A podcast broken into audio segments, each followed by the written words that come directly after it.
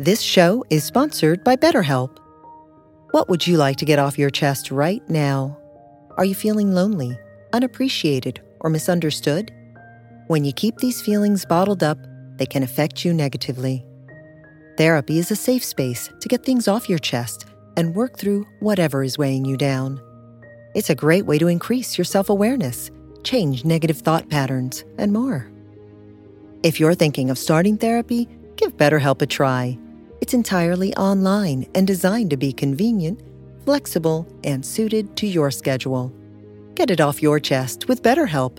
Visit betterhelp.com slash be here now today to get 10% off your first month. That's BetterHelp, H-E-L-P dot com slash be here now.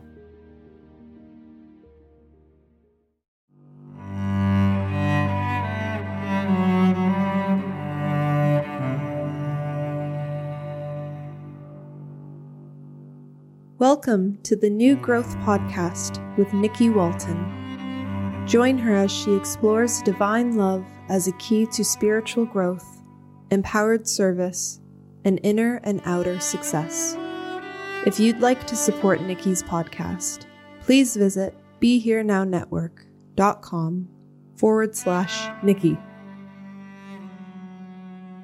Hello, everyone, and welcome back to New Growth. I am your host, Nikki Walton, and today I am with Krishna Das, referred to as KD. KD um, is a Grammy Award nominating Kirtan artist. He's an author. He's a rock star. He's worked with artists like Steely Dan and Sting, and his music has become the like soundtrack of my whole entire life, especially over this year, 2020. this has been the year of KD for me. So please uh, join me in welcoming Krishna Das to New Growth.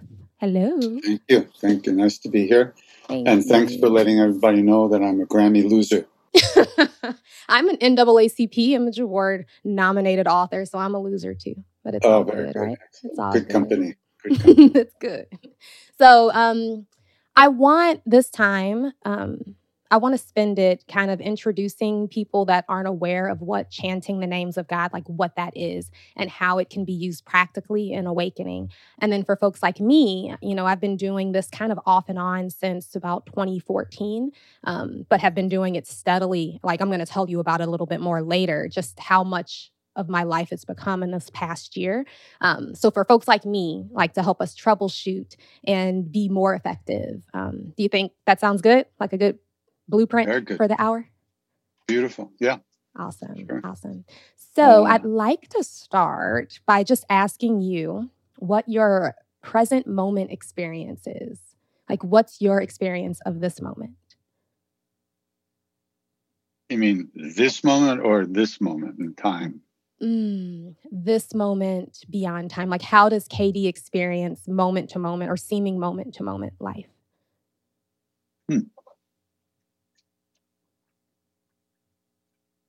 Well, uh, it's a good question.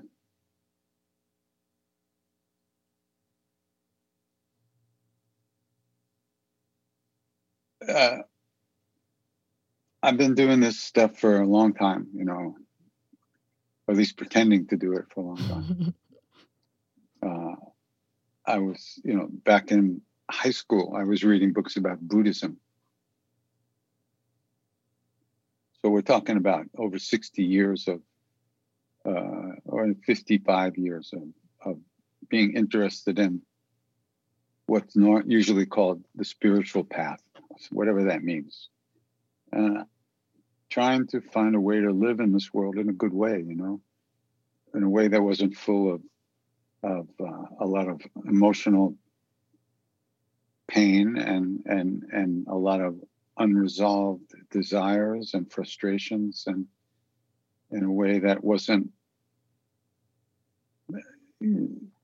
wasn't like I had to hide from people or couldn't connect with people. I, you know, so this this moment is like every moment that that has been here. You know, I uh, I always I'm always angling back towards that place inside, Mm.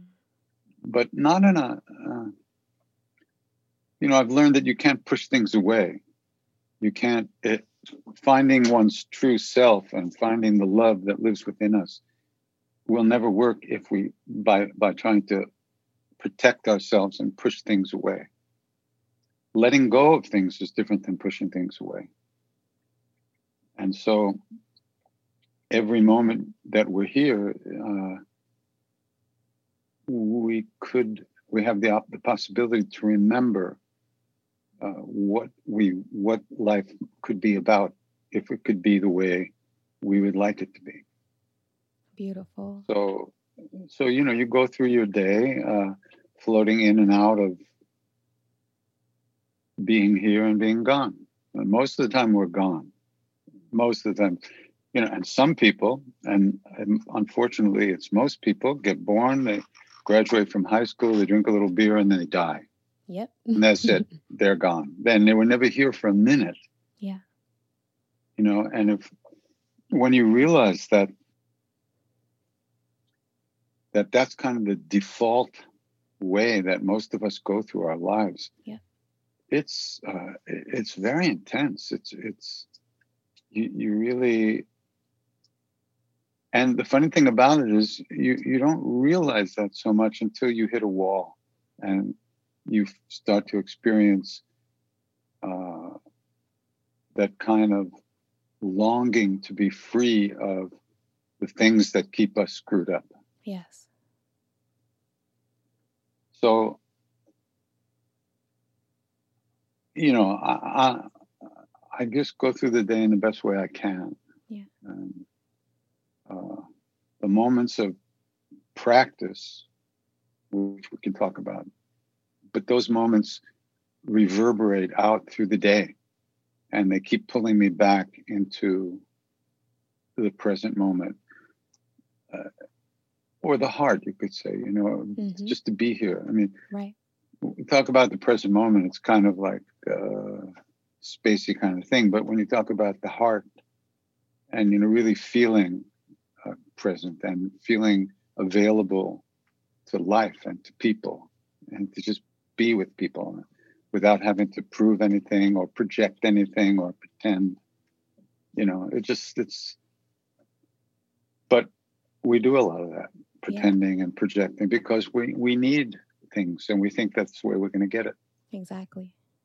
So that was a long answer for a short I question. I loved it though. It was think, great. and I don't even think I answered the question, but I, I avoided it very nicely, I think. You did answer. You said that you said one thing that stood out to me when you said angling, like angling back toward that love or toward that center. Yeah. How does that look for you? Because when I hear that, for me, when I'm angling back, it's like a listening. So it's like I'm listening for silence, which is why mm-hmm. chanting is great for me because mm-hmm. it gives me great contrast. So I'm chanting, yeah. then I can hear the silence that's very obvious. And when I listen mm-hmm. for the silence, there's love.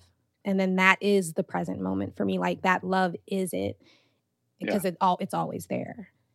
Definitely. Absolutely. Yeah.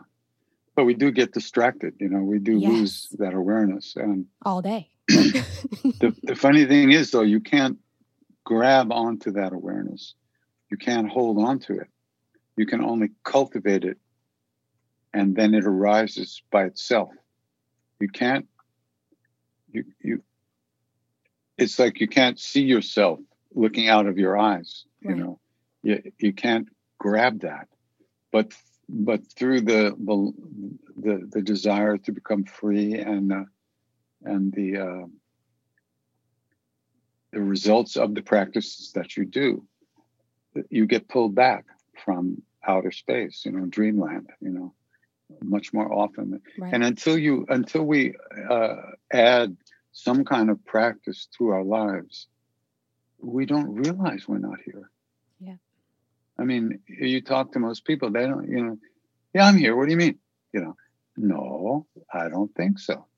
You're saying that, but you're not really. You're we're you're in that flow of reactive actions that yeah. just keep bouncing off of everything. It's very hard to talk about here, Ness, mm-hmm. but it's not hard to talk about uh, quieting down a right. little bit. And you know,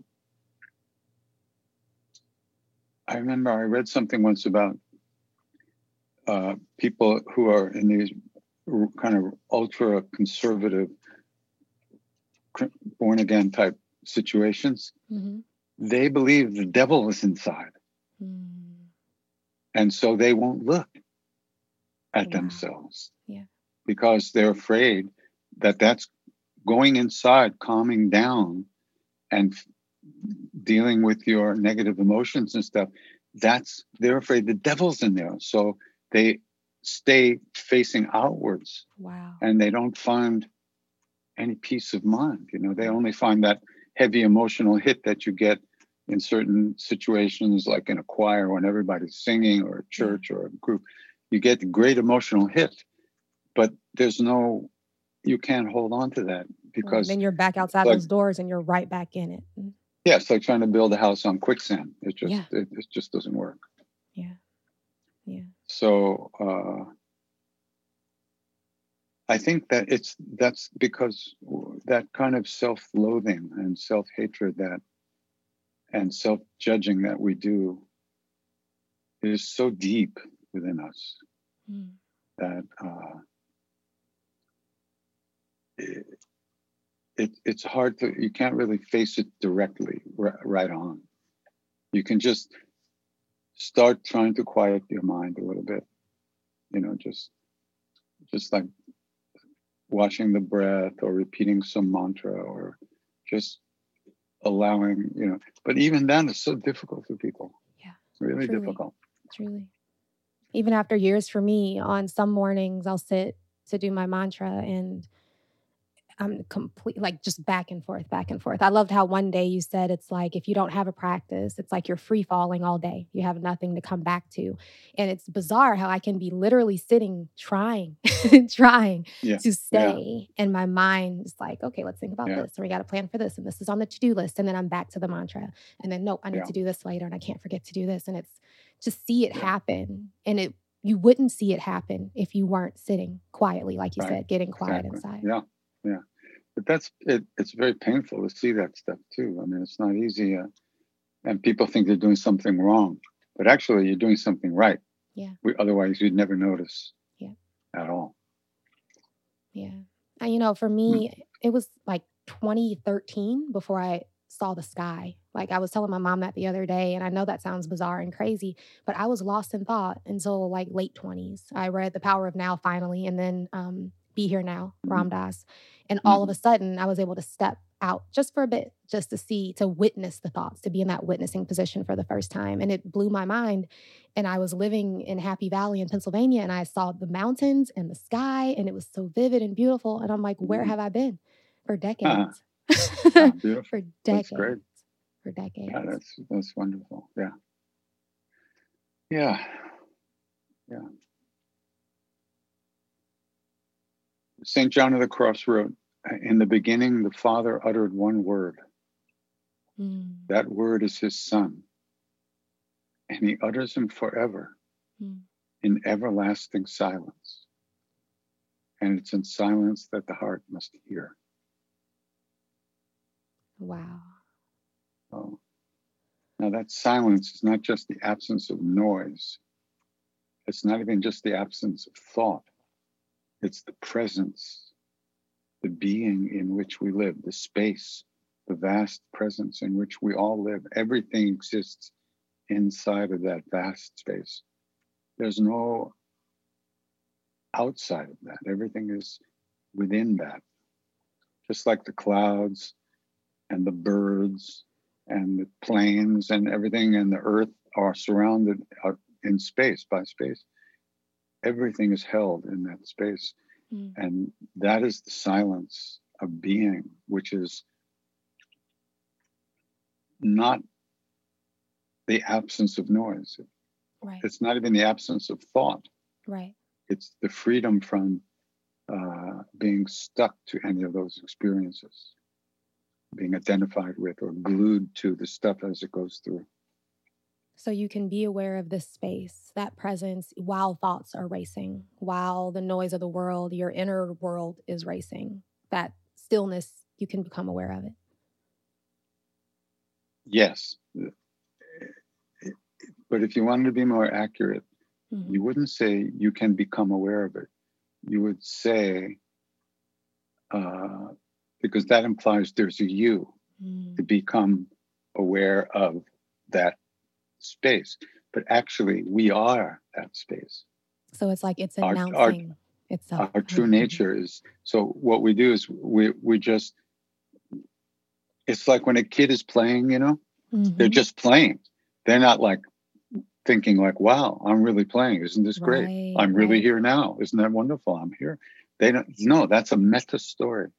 Mm. And when you're really present, you're not, there's nobody saying, wow, I'm really present. This is great. I finally made it. You know, it's not like that. So that's why when you sit, for instance, and repeat the mantra or listen to the mantra in your mind, you know, uh, you don't have to be thinking about whether it's working or not. You don't have to be thinking about anything. You just need to be doing being with the mantra. But then we, we're always we always have that tendency like, oh, okay, good. I'm now now I'm with the mantra. Oh, this is good. Mhm, Yeah. Oh, mhm. and then you're gone again. Yep. So that's why you, you don't try to manipulate, you don't try to judge or evaluate. You simply do the practice. Whether you think it worked or not, that's not your our problem. You know, you planted the seeds by trying to pay some attention to it, then go and be stupid the rest of the day. It doesn't make any difference. you know. So when you say um, it's not you, right? Becoming aware of it. It's not you doing the practice. It's not you doing the meditation. I believe I read in your book where you're you're basically saying it's doing you. So this practice is arising where you are. I know it's really difficult to say in words, but it's like it's if it's not Yeah. you that's sitting to do the mantra because you're not there, then you're witnessing. Yeah. This. You know, it's like it's like uh, you're in a car. You're you're you're you're a student driver, Mhm. and you're in a car that has two steering wheels and two sets of yes. uh, Yeah. controls. hmm And you're driving along. You know, you think, "Wow, I'm really driving. This is great." And then you miss. You know, you some uh, some animal runs across the road, and you forget to hit the brakes. The the teacher's going to hit the brakes. Yeah. So the teacher is your true self. Mm. you know we're identified with being the doer where you know i'm doing this i'm meditating i'm cooking food i'm this i'm a mother i'm a father I'm, that's normal that's normal stuff but there's a deeper reality which is that life is just unfolding so to speak Yeah. and we're like riding the wave you know right on the edge of the wave we're surfing that wave but we're not making the wave move we're just riding the surf we're, we're riding that energy Yeah. uh, that unfolding. Um, that's not what's really important. What's important is that we want to be good human beings. hmm You know, we want to be treated well by other people, and we we do want to. We if we weren't threatened and and resentful and defensive, if we didn't have all that stuff, we would naturally treat other people well. Right. So we want to get to the place where we can treat other people the way we want to be treated. And that takes a lot of work because we have all these programs running. So when we do chanting, for instance, we we sing or repeat these names, these mantras, and um, when we notice that we're, we we we've been lost in thought or memory or imagination about this or that, or remembering, oh, tomorrow when I go to the store, I, I have to remember to get that, Mhm. you know, and then you go, oh, wait, I'm sitting with a thousand people singing, and I've been singing, but I haven't been atten- paying any attention. So then you come back again. That's all you do. You just keep coming back again and again and again, and uh, little by little, we get more familiar with how it feels to be here and what that really means. Because right now, if somebody says, Well, you're not really here, you say, What do you mean I'm not really here? I'm here. Well, you are and you aren't. You know, it's like, so every time we come back, they've proven that there's a neural pathway in the brain that actually gets deeper and changes. And then it gets easier to come back.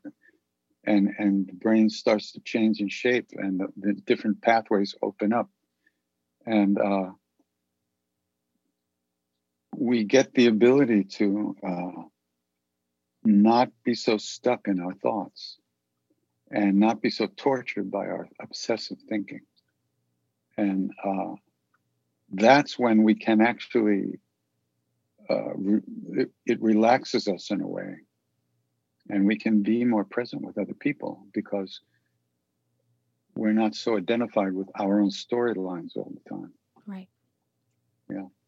I've noticed that the identification with me and the stuff that I do during the day is lessened when I have brought the chant out into the day. So I'll get up, I'll do my mantra for a couple of hours in the morning, and then I'll start the day. But it's easier to stay kind of in a witnessing position and like a little bit back, seemingly back, even though it's not that, but it feels like Mhm. I'm more behind um, watching the walking and the eating and the preparing and the this and the that and the anger that comes up or the frustration that comes up. It's easier.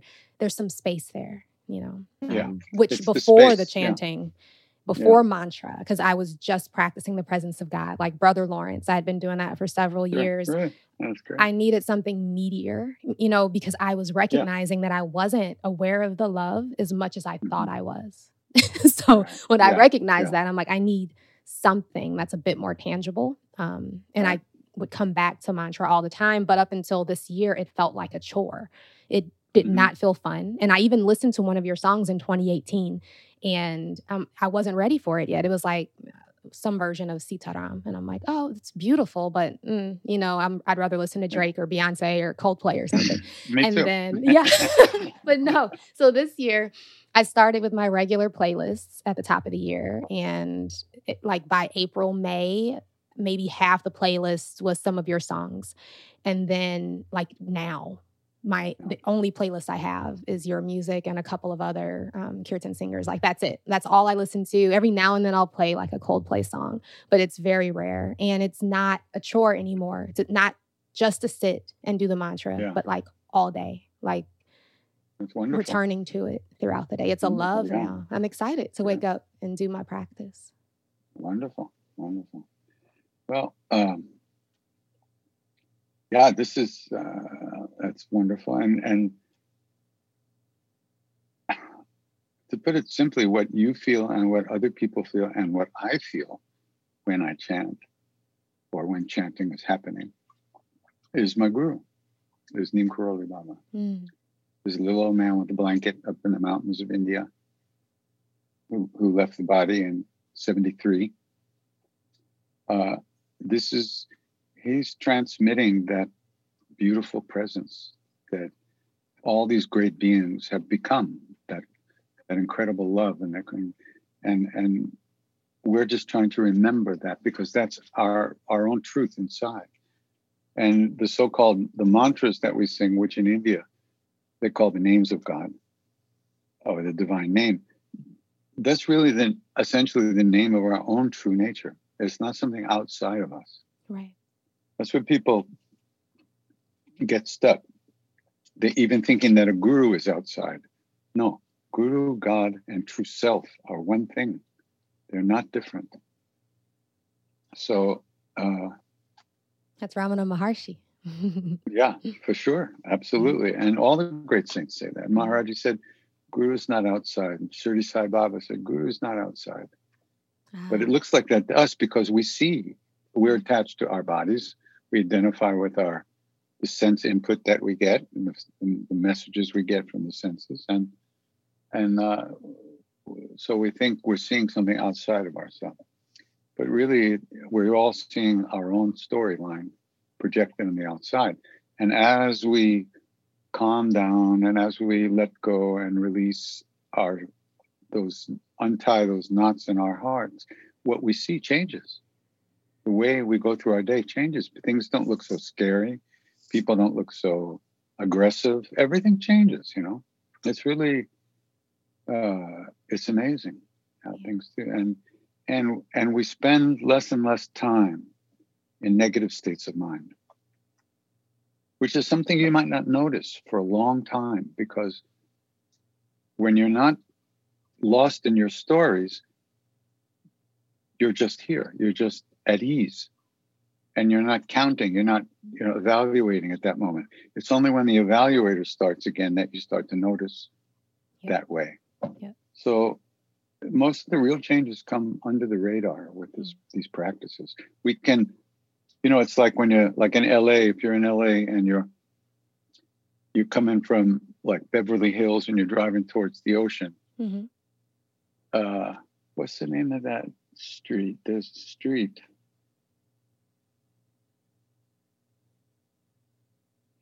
What's I'm the wrong one. No sense of Yeah, direction. no, no, I'm I've been there many, many times, but I'm always in the back seat of an Uber. Yeah, right. If you're if you're uh, like driving through Pacific Palisades, there's one cross street that says something like uh, Ocean Mist or something like that. Something, and the minute you cross that street, then you can smell the ocean. You can smell it, and you then you're you know you're you, and this is what happens. You know, you as we do these practices, we we're moving towards that place inside of us, and the way we see the world changes. The world changes around us. So How does that look for you now versus, like you said, 50 years ago? Like when you look out, look- and I know that's kind of like, like, back a to the same computer screen now. it looks like a computer screen now. Before it looked like real people. Now I don't know. I think it's all playback. it's all Zoom now. just it's just a video now. Yeah. Uh, Do you keep your um, mantra going like during the day, or is that not? It comes and goes. You know, I, I I I attend to it at times, and other times I'm just lost in my daily stuff, and then it'll show up again. You know, and uh, It's like, hello, Uh, remember? yeah, floats, in, floats in and out. Yeah, Mm. yeah, yeah. Uh, yeah, and what a blessing for me to be able to chant so much with people. You know, that's I I didn't sing for a long time. Uh, after Maharaji left the body, uh, for 20 years, I didn't basically chant with people. But then uh, I had this epiphany uh, where I understood very clearly that if I did not sing with people, uh, I would never clean out the dark shadows in my own heart. And it was understood that those shadows were the only thing that was causing me suffering. hmm So uh, I had to get with the program, or I was up to here in the water, you know. and i if I, in order to stay here, I have to chant. If I don't chant, it's like oh yes. you know, and you're, you're you're you're breathing ocean spray there, you know. yeah. Yeah. So yeah, So you started Um, chanting. and what a- and- yeah. Hmm? I said, then you started chanting after the 20 then years. I started singing with people, yeah, and you know, there was no program. I had no agenda. I wasn't. Uh, I was just trying to save my miserable ass. Mhm. That's what I was in. But uh, he had a program. He had a, he- had designed a drama for me to uh, play a part, and Mhm. it took a while for it to get going. When I first started singing, it was like eight or nine people in the room, and so you know, and it was like that for a while. Wow. And then uh, David and Sharon, who ran Jiva Mukti in New York, Jiva Mhm. Mukti Yoga, uh, they invited me. I, I'm, I introduced myself to them, and they invited me to come sing for like 20 minutes on Mondays when they did their little satsangs with their teachers. And so for a few months, I, you know, I sang 20 minutes, and but then I showed up one day and they were gone. They had left for India. So I sang for like two hours, right? And they were gone for a long time. They were gone for months. wow. And little by little, people started coming, lining up at the door, you know, and there were like 50, 100 people by the time they came back. So they came back one day and I came in there, they were, oh, hi, you know. So I started chanting like usual and I just kept chanting. And then all of a sudden I realized, oh, shit, they're here. And I, I've been singing for like an hour. So I kind of just looked over at them like, like this this, you know. yeah, and they went like they looked at each other and just went like that. And so from that point on, Mondays was mine. You know, I, it was so great. But there was no, it just happened. You know, I didn't make it happen. I didn't even think about it. I was just singing. Yeah. It's amazing. Really That's wonderful. how it works. Hmm? I said that's how it works. It sounds like you were coming into works. alignment and that just blossomed. I'm still coming into alignment, and there's there's blossoms everywhere. I don't know where they are. Yeah. Yeah. yeah. I love your reiteration in Chance of a Lifetime in your book repeatedly that it's like you're singing from that love to that love. And I would read that and I'd think about that and I'd come to some form of realization like that many times in the past, but you know, all that kind of stuff is very fleeting. And it's much easier to become aware or to be in that place where it's like it's not that you're chanting Krishna's name or Ram's name. It's Mhm. you're singing from Krishna or from Maharaji to Mhm. Maharaji as Maharaji and looking out at Krishna, Mhm. at Maharaji, at love. So it's like from to and then looking at, you know, all is this one thing. All is Yeah. this one. Very true. Very true. But you know, you do have to. But you keep chanting. Keep chanting. See, that's the thing.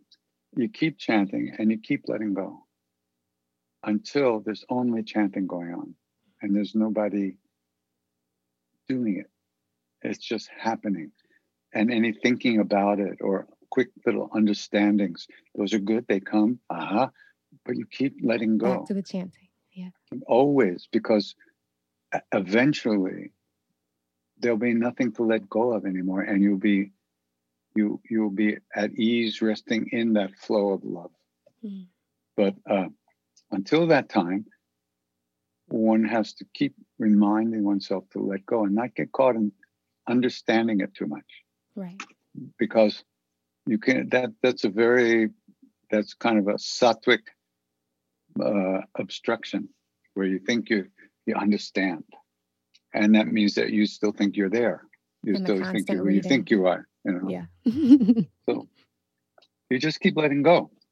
And that that gives you a strength to get through the day in a different way. Because you have confidence uh, there's a confidence that kind of develops that you nothing will be too much. You you can deal with whatever arises. It doesn't have to be no program of fear or protection has to happen because you, you feel so uh, deeply connected to everyone and confident in that feeling that uh, then your heart really becomes available Yeah. to whoever uh, but you know it's, it's it's a path that you know comes up and down in and out. There are good days there are bad days there are hard days there are days when things are easier. You just keep going you know and you do the best you can and you try to be wholehearted and sincere Mhm. with yourself and with others best you can and uh, to get that kind of strength to, to let go of stuff that that comes from practice Right. whatever that means to you or to anyone many people you know have different kinds of practices and they're all good hmm but the best practice is the one that you do Exactly. Know, so When you say letting go, um, I'm going to give an example and see if this is what you're talking about. So, let's say I get an email that makes me upset.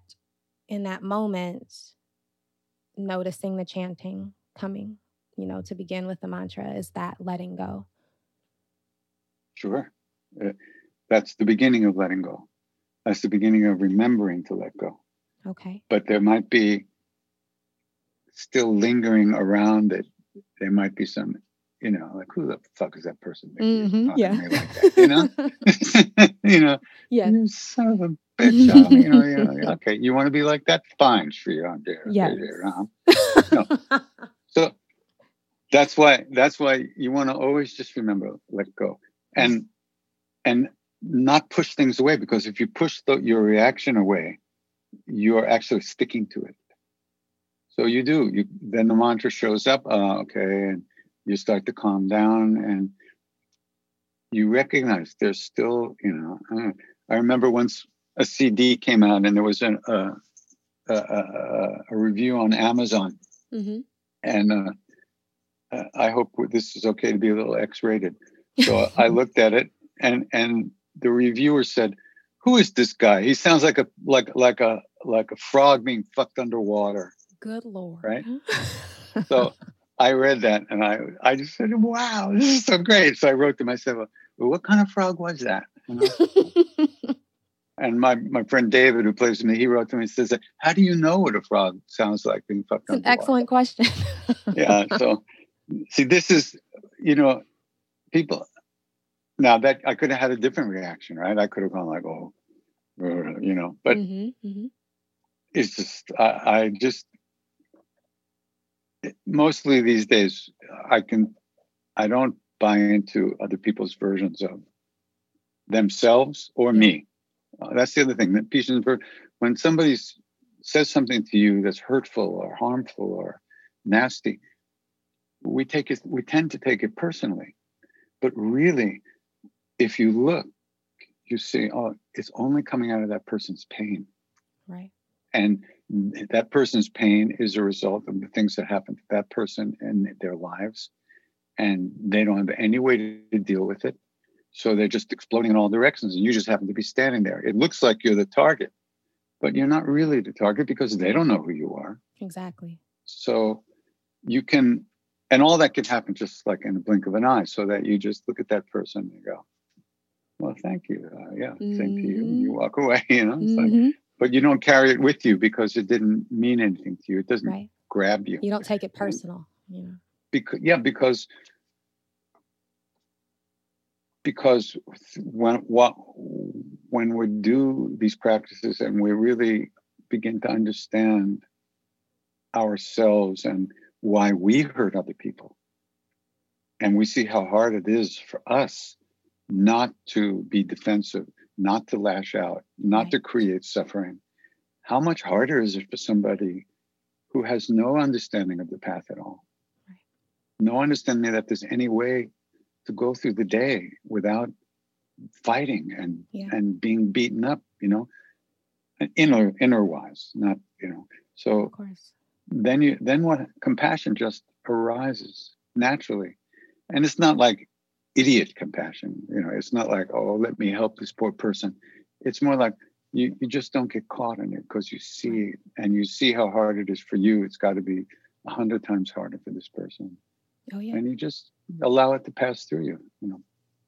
Before uh, um before covid happened i traveled a ton and i'd always find myself annoyed at airports because of just how ridiculous people get with each other at airports. So i would oh, always have the mantra going not good humanhood not bad humanhood christhood and mm-hmm. somehow that would trigger me into just feeling that love and recognizing mm-hmm. everyone kind of walking through and being that like forms of that and it would make it easier yeah. for me to be compassionate and to be patient for sure absolutely you know? anything that that helps is, is yeah. a good thing yeah for sure let things roll off yeah i mean in the old days if you ever go to a supermarket you know and just look around while you're going through the aisles there's nobody home that's so everybody's true. just wheeling that cart around like sleep grabbing stuff and yep. you know and like rushing through the store and, and you look around it's like is there anybody here there's mm-hmm. nobody here you know every once in a while like the cashier will give you a look and you go ah that person's here That's exactly nice. exactly every once in a while but mostly people just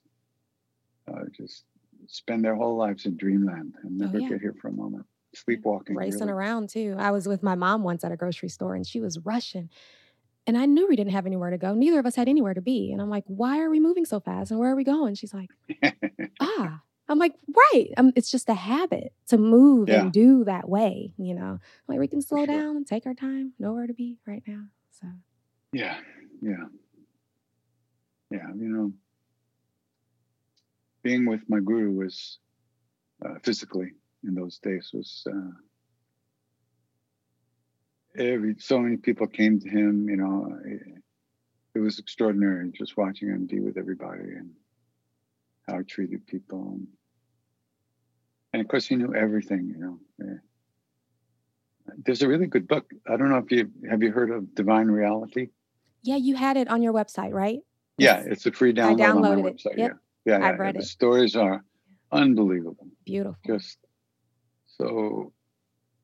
Uh, I just there's so many stories in there that are so incredible. But one day, this uh, old sadhu, this old yogi, came to the temple on his way back down from the mountains. And Maharaji was so sweet to him, and he kept giving him more food and more sweets and more sweets and more sweets. And the, the yogi was just like, No one has ever fed me like this. This is so wonderful. Thank you. Thank you. You know, and he was all, you know, just blissed out and happy. And he got in the car to be driven down to the train. And they got about half an hour away from the temple, and he had a heart attack and died. Wow. Wow. And Maharaji said, I sent him away with love. I sent him off with love. Mm. You know, he in that moment, you know, Maharaji was like that. There was not that he was always uh, if you needed to be reminded, you know, Mhm. He would give that to you. But but he but it was all out of love and compassion, you know. Yeah, I heard about the Jao. Jao. I read all about Yeah. that. Yeah, he used to say, Jao, go away is my mantra. He used to say. Go away. one time one time this uh, old devotee of his came to the temple with a friend of his and the friend had another guru uh, who had a big ashram and you know so maharaji looks at this guy and said why don't you come here? At your guru's place there's kirtan bhajan seva everything there. Here it's just ow cow jow come eat go. But in those three words, the whole universe turns on those three words, you know, and uh, he was so beyond, beyond, beyond understanding. And he had become that presence, that vast presence. He had merged himself, disappeared himself into that vast presence in which we all live. And he was, everything he did was from that space. And he would allow people to enter into that love, you know, and then our minds would bring us back out of it. And then he would, you know, throw you a banana and laugh at you, and then you'd be back in it again. And then your mind would take you out of it again. And then, he, you know, hit you in a, with a banana in the heart when you weren't looking and you turn around and go, "Ah," you know, and you're back in it again because uh, that's and you begin to understand from the inside how our stuff just pulls us out of ourselves you know into all these crazy places in our heads you know right. So all the practices are to allow us to remain in that place of beauty and love that that lives within all of us Oh, that's so beautiful. yeah I I want to help folks that have not started a chanting practice that might be interested in starting one. So maybe we can give them like a quick couple of tips on like how to choose one if necessary. Like do you recommend just kind of sticking with one? I always hear you say sometimes you feel like a nut, so maybe you sing whatever you feel like singing, chant whatever you feel like chanting and just going with that. you know, you, I think you really need to find your own way into it. Mm. And other than the basics of, you know, you you sit comfortably. It doesn't have to be on the ground. It doesn't even have to be sitting. Uh, but in order to spend some uh, directed time getting familiar with the practice, it would be good if you dedicated a short period to it, where you weren't doing anything else, where you turned your phone off if possible, and just sat or stood or lay down or whatever and and just um you know certainly they you can sing along with my my cds or somebody else's cds who are chanting. And what they what we chant in india they call the names of god. But don't worry about that. I don't. Mm-hmm. Because these are these are the names of your own true self. They're they're the names they're doorways into who you truly are We truly are. And so, and by paying attention to the sound of these mantras, of these names, we're automatically not being lost in thought for that instant. And then you get lost and you remember and you come back again and again and again and again. And don't try too hard. Oh my goodness, please don't try too hard. There's nothing worse than trying too hard. Uh, just take it easy, relax, spend a few minutes at it, and spend, if it gets more comfortable, spend a few more minutes at it. Don't try to sit down for an hour, you know, at the beginning, uh, at least for the first 30 or 40 years. Don't try to sit down for an hour. Wait, wait until you get a little bit more familiar, because then you get into being too ambitious mm-hmm. and aggressive and trying to accomplish something that you think and get something you think you don't have. It's yes, not like that. Yes. You just want to be with yourself. You want to be here in an easy, relaxed, uh, open way. You want to be, and you want the mind and the thoughts to kind of be like a leaf that's falling from the tree, just floats down, flip, flip, flip, like that. It's natural. It's just if we disengage from our thoughts, then our thoughts just gradually slow down. But in, in to even in order to remember to disengage, that's why we keep we try we we use a mantra or one of these names. Any one of them, they're all the same. They're all the names of the same place ultimately, which is who we are, our true nature, our soul, so to speak. So. Um,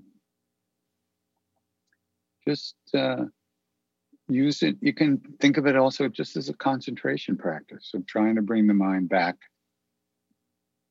from being lost so much of the time, you know, and you want to, ultimately it gives you yourself back. It, it, it fills you with uh, a much more natural sense of who you are underneath all the programming that we've all had from the mm-hmm. inside and the outside. You know, I mean, there's so much stuff going on that we're unaware of. You know, the the way our parents treated us, how they saw us, not just how they saw themselves, but how they saw us. It's almost more important how they saw themselves. We absorbed that uh, that uh, shape from our parents because we saw how they went through their day. And we saw how life worked through their eyes. And so we absorbed all that. We didn't even know that you know? And that's still going on. And then there's all the things that happen to us. So much stuff. So just easy just take the mantra whatever it is Sri Ram Jai Ram Jai Jai Ram what does it mean it doesn't mean anything other than who you are yes Ram is one of the incarnations of God in India. Yes, Sri Ram Jai Ram means glory to God, victory to God, which means yourself, glory to yourself, to your true nature, who you are. Let that be victorious over all the illusion and all the suffering. But that's secondary. Just hear the sound, keep coming back again and again and again. That's all. And uh, play around, see what works for you. You know, uh, the whole spiritual path is learning how to trust yourself. Right. That's all. What yourself is, is something that gets deeper and deeper. And how you begin to rely on your own experience gets deeper and deeper. So, and that all comes, that's, that's the ripening process of, of practice. Yeah. Uh, it's really, life is a ripening process we don't necessarily have to learn stuff, but the fruit gets sweeter as it gets ripe. Yeah. And the, the love gets stronger as we recognize our our own beauty and our own love. It, it just it's a ripening process. Yeah. It has so been that way. I was gonna say it's been that way for me this year with your music because I it felt like a chore saying the names and I knew that I needed to because it felt I know it's not that Nikki needs to feel good. Like you said, it doesn't matter how the person feels when the chanting is happening because that's, that's being book. dissolved, right? That's, That's a a, good book. title for a book. Nikki needs to feel Right. good. I won't steal it from Nikki you. needs Okay. to feel good. That is a good title. Um, Yeah. So, but at the same time, this year, listening to the music, like for instance, um, Vrindavan Hare Ram, I did not know was the Maha Mantra. I was just singing it like since July, Mhm. singing it like terribly, but loudly. And then at some point, I Mhm. recognized, you know, like after reading some other book, I'm like, oh, I've been singing this. Like I already know the words, and now I can chant that like Hare Krishna, Hare Krishna. I can do that Mhm. and Yeah. it's, it happens naturally and it feels good to do it. But if Mm. you had told me to do that in January, I'd be like, I don't have time to say these names. It's too many names. I just want to stick with one so I can get it done really quickly. Now I, it's like an enjoyment Yeah, yeah, to go through all of that because of the music. And now, um, my favorite, I, what's my favorite? I put them all here. Um, the Sundara Chalisa, like I know Yeah, the Hanuman yeah. Chalisa now because of you. I Oh, know the like ninety percent of it. I know because I've Wow. listened to it a million times. But it's because the way you drop beats at the end, it's like a party. So Mhm. you get through Mhm. the Chalisa, it's always a party at the end. It's it's beautiful wow, and yeah. it's it's powerful. And I've shared with everybody that I've talked to Monday nights um, in my meditation. I'm like, you guys Uh-huh. got to check out the book. You got to check out the music. Have an Mhm. open mind and see if it's Mhm. for you. Yeah, yeah, yeah. It, it's all a question of what people relate to, what they feel at ease with. Um, on one hand, these are just techniques which we can use or not use. Right. There shouldn't be any uh, manipulation or feeling that we have to do this uh, because it's good for me. You know, that's the last thing you want to think. I mean, Mhm. If you tell me to stand up, I'm going to sit down. You know, that's just the way it is. You know, just, uh, but if I know it feels good to stand up, well, then I'll stand up. You know, and uh, I know. So we have to find what works for us, Right. and uh, and unfortunately, or fortunately, or whatever, we're um, it's our own unhappiness that, for most of us, that forces us to find a way to live in the world in a good way Absolutely. because what's happening is not working for us and but the thing is if we even know to even know that there's a way to do this in a good way is already itself uh, a fruit of our own previous efforts in this direction because most people they don't have that understanding that there's any other way to live right. they don't understand that happiness is something that comes from within that love is here all the time you don't get it from anyone uh, you can't give real love to anyone You can't you withhold can it from share. anyone. Yeah. Yeah. yeah and uh, so if even if a person even begins to understand that there's something that can be done that's a great thing you know already I came into this Uh, world grumpy. There's like video footage of me at like seven, eight, nine, ten, just frowny. You know, I was super shy, super awkward, and I was raised Catholic and had millions of questions, and no one had any answers. The priests were like, "Re- "I don't know what she's talking Mhm. about," and so I started seeking. Like at eight, nine, I'm in bookstores in the New Age aisle, you know, and I Mhm. started reading Buddhism, like Buddhist texts in college, but then just kind of Mhm. got lost again until my late Yeah. 20s after a stint with law of attraction. so then that took me to like non-duality, um, like Hinduism, Advaita, Uh-huh. and then all the way back around to like the Christian mystics. And I Sure. don't, Yeah. I'm not anything like Christian or Hindu. It's just love. yeah Just me neither i don't you know i just want to be a human being i'm working Yeah. on it Yeah. uh, if i ever get that right i'll worry about the next thing right.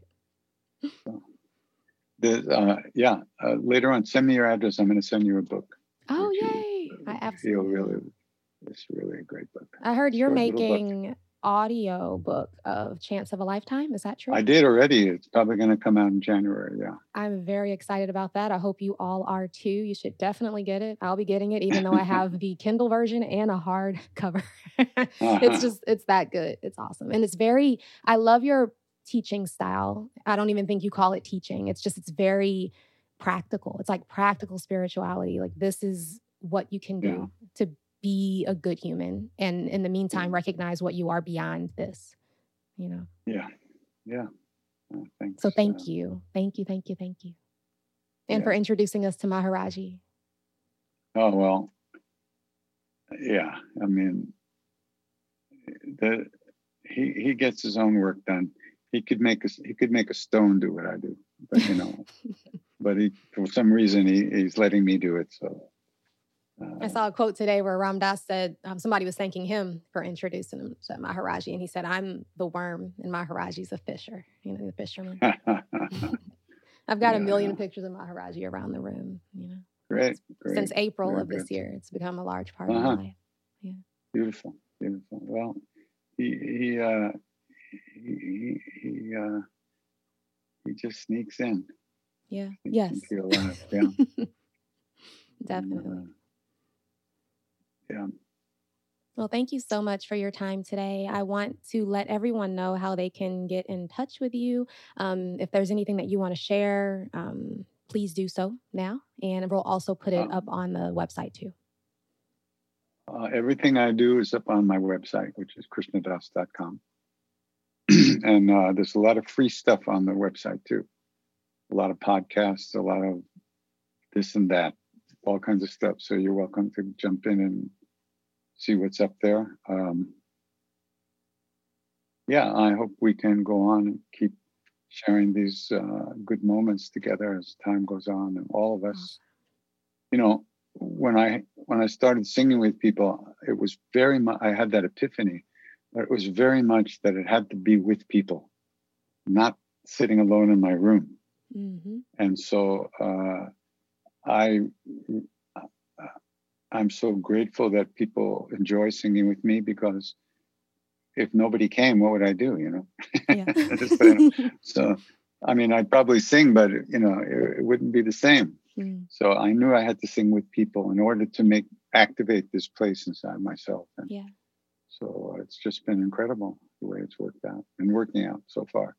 When you do your japa during the day, whenever you hear it come up, is it to a melody or is it just the words? It's both. Okay. You know, it, it, some like if I just watched uh, some of uh, Nirvana doing their uh, their uh, acoustic thing, Mhm. uh, that thing they did at uh, what do they call it? Uh, come on, I know what it is. I don't know. uh, it was- this series um, that they did a lot of electric bands. They did acoustic sets, Mhm. so it was fantastic. So I just so now I- all my chanting comes out in those melodies like Nirvana, you know, all day long. Nice. Nice. Like unplugged or something?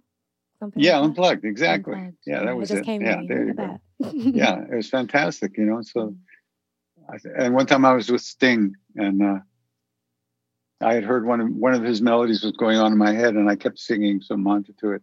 So I said, you know, I heard I have this great new melody. You know, did you ever hear this? It goes like this. He just like, no, I never heard it. Man, that Mountain Hari Ram is so good. The Mountain Hurry. Yeah, that's a sweet one. Yeah. Amazing. Yeah, no, it's just uh, I don't sit around trying to come up with melodies. They just I just I kind of hear them in my head and I go, oh, that's nice. Is that what happened on Sudara Chal- Chalisa? Am I saying that right? Sundara Sundara, Chalisa? Sundara, Sundara, yeah, Sundara means Sundara beautiful. Chalisa. Oh my Sundara, goodness. Sundara. Uh, That's Sundara. amazing. I think so. Yeah, I mean, I don't know where that came from. to tell you the truth. I don't know where anything. They all come from him. How they get here, I have no no clue.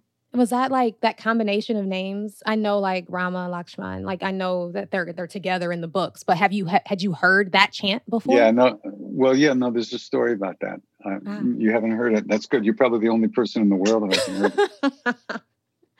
It was uh, back in the day with Maharaji. We used to live at first. One point, we lived in a, a town nearby, and we take the bus to the temple every day. And uh, one day we got there, and there were these uh, these two older sadhus. They were walking down the road, and they they came into the temple. And when Maharaji came out, they asked him uh, if they could stay for a while. So he said, "Yeah, you can stay, but every day you have to sit out in front of the Hanuman temple and sing Sitaram, Sitaram, just Sitaram. So they said, great, you know, good, good rent to pay. So the next day we, we arrived and they were out there singing. And so we were sitting waiting for Maharaji to come out and listening to them chant. And they were like this. There were two guys sitting opposite each other. They didn't have any instruments or anything, right? So one guy went, Sitaram, Sitaram, Sitaram, Jai Sitaram. And the other guy went, Sitaram, Sitaram, Sitaram, Jai Sitaram, Sitaram, Sitaram, like this. Just back and forth, back and forth. And we weren't really paying attention, but it was filling the air. So then after a while, maybe they got bored or something, right? And the guy goes, Sitaram, Sitaram, Sitaram, Jai Lakshman.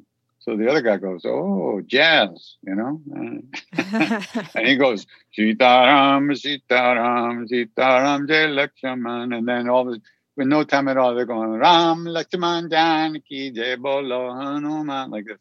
Wow. So Maharaji, from inside his room, all of a sudden we heard Sitaram, Sitaram, Sitaram. So that was the first time I heard that Ram Lakshman wow. Janaki. Wow, that is that's So- awesome. That's awesome. Yeah, yeah. I hadn't heard that one until like three weeks ago, four weeks ago, and it changed. I was Ah. like, "This is a Christmas gift," and I played it because before that one, I was listening to um, the Door of Faith, Chalisa, because I liked how the um, Oh yeah, Calling yeah, out to- Chalisa. Yeah, Mm. that's the one that I was listening to. That's the one I really learned the Chalisa Yeah. from, and so Yeah, getting yeah. this new one, it felt new to me. I'm like, "This is awesome." I don't know, this that- is awesome. That that prayer that prayer came from my friend Bernie Glassman. do you know the Bernie story for that? No. Mm-mm. He's a Zen. He was a Zen Roshi. He died uh, a year and a half, two years ago.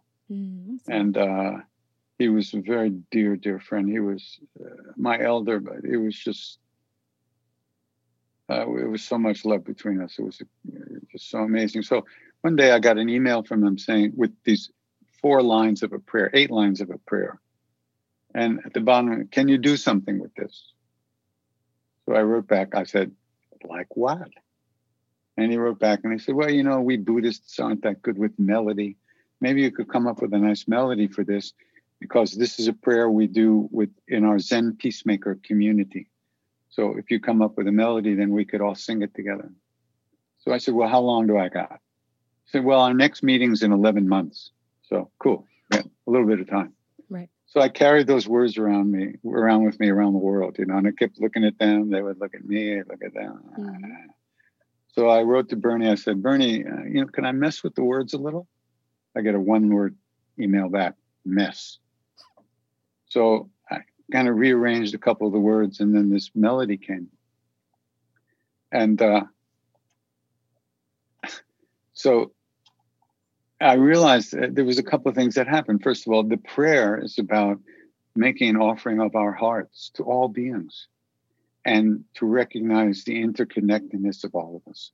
And that had been a very deep experience that Bernie had. And that's why that prayer was so important to him and powerful for him. But on the other hand, I noticed, I recognized to myself that we want to do that. We want to be able to do that, but we have our stuff, right? right. And what is the best way to uh, clean the mirror of our heart and and try to let o- overcome the things that prevent us from opening up? For me, that's the Hanuman Chalisa. Mm. So the two came together, and the melody worked for both of them. And so I called that Bernie's Chalisa. And uh, he didn't know that until one day he, he looked on the CD and said, "Oh, I didn't know you called it that." Said, yeah, well, That's that's, awesome. That's so Yeah. cool. Beautiful story. So, uh, Beautiful. yeah, music. so it, it's a beautiful, beautiful prayer, and uh, you know, like this Holiness the Dalai Lama says, you know, everyone innately is good at heart. Mm.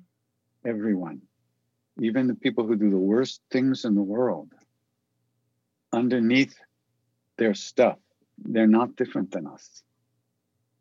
That's really hard. Yeah. Because there's a lot of bad stuff happening. And there always was and there always will be, I guess. But to not, how do you transform that?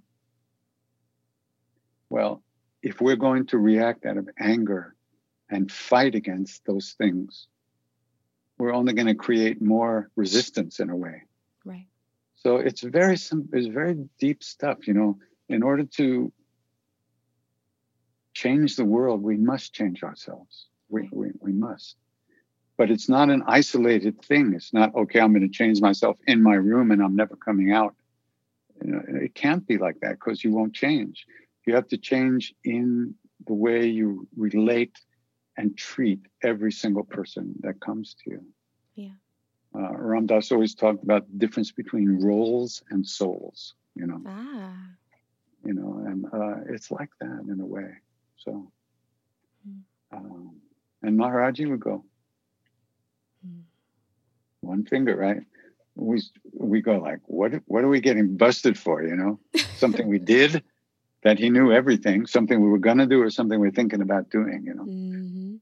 he would go, he'd go like this. We said, Baba, what does it mean when you do that? He'd go like this, you know. And what does that mean? He said, many names, many forms, all one. All one. Sub ek, all one. Sub ek. So that's that's the bottom line. But this is not something we need to talk ourselves into. Doesn't work. It's something we have to directly experience. Yeah. And which we can. And when we do, everything is transformed for us. Uh, one should not one should try to do the best one can do, but in terms of understanding and realization, you shouldn't try to mentally up level yourself, up level the game. I mean, to some degree that you can talk yourself down, you know, like, okay, I mean, up, up. but that's not going to eliminate that knee jerk reaction Right. that got you there in the first place, right? In order to soften that and ultimately transform that, those knee jerk reactions, that comes from practice. That's the fruit of the deepening, ever deepening practice and the desire to to treat other people the way we want to be treated. So Mm. Golden rule. golden rule, that's what they call it. Who was that guy who said that? Oh yeah. You know, Maharaj used to talk to us about Jesus all the time. You know, we were like, what is going on here? You know? Were you there We're that day where he talked about Yes. meditating? Like, Yes, I was there that day. that's amazing. Earlier that day, this Canadian guy had come to the temple for the first time and didn't really know much about Maharaji. He didn't teach, he didn't write books, he didn't give lectures, you know. So Maharaji said, Why'd you come? What do you want? So he thought he should give a spiritual answer, you know. So he said, Mm. Well, could you teach me how to meditate? Pep, go on, get out of here. Go in the back with the other crazy people. Go on, go. And as the guy's walking away, he says, Just meditate like Christ. Go on. So he came in the back. Ram Dass was there, you know, and we were debriefing him because we Mhm. debriefed everybody. What did he say? And then what did he say? And then what did he say? He said, meditate like Christ? Jesus, what is that about? You know? So then later, Maharaji came back to hang out with us. And Ram Dass said to him, Baba, you said we should meditate like Christ. How did he meditate? So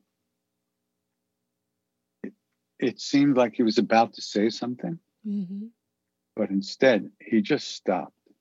I mean, he stopped and his eyes closed. And it felt like the world stopped turning. It felt like the birds stopped flying in the sky, just boom. It was such an extraordinary moment. And then two tears come down his cheek, you know. And he kind of shook himself and he said he lost himself in love. He lost himself in love. That's how he meditated. He never died. No one understands. He loved everyone, even the people who nailed him to the cross. Wow.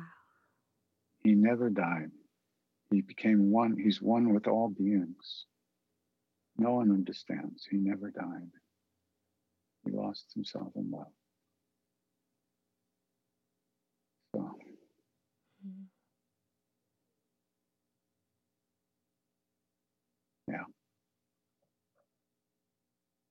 may it be so for all of us.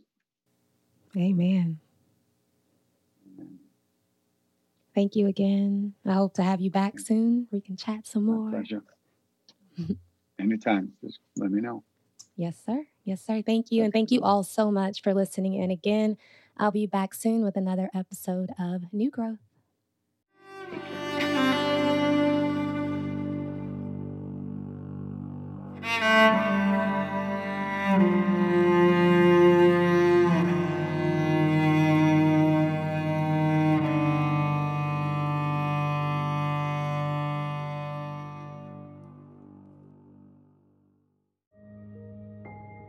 This show is sponsored by BetterHelp. What would you like to get off your chest right now? Are you feeling lonely, unappreciated, or misunderstood? When you keep these feelings bottled up, they can affect you negatively. Therapy is a safe space to get things off your chest and work through whatever is weighing you down. It's a great way to increase your self awareness, change negative thought patterns, and more. If you're thinking of starting therapy, give BetterHelp a try. It's entirely online and designed to be convenient, flexible, and suited to your schedule. Get it off your chest with BetterHelp. Visit betterhelp.com slash be here now today to get 10% off your first month. That's BetterHelp, H-E-L-P dot com slash be here now.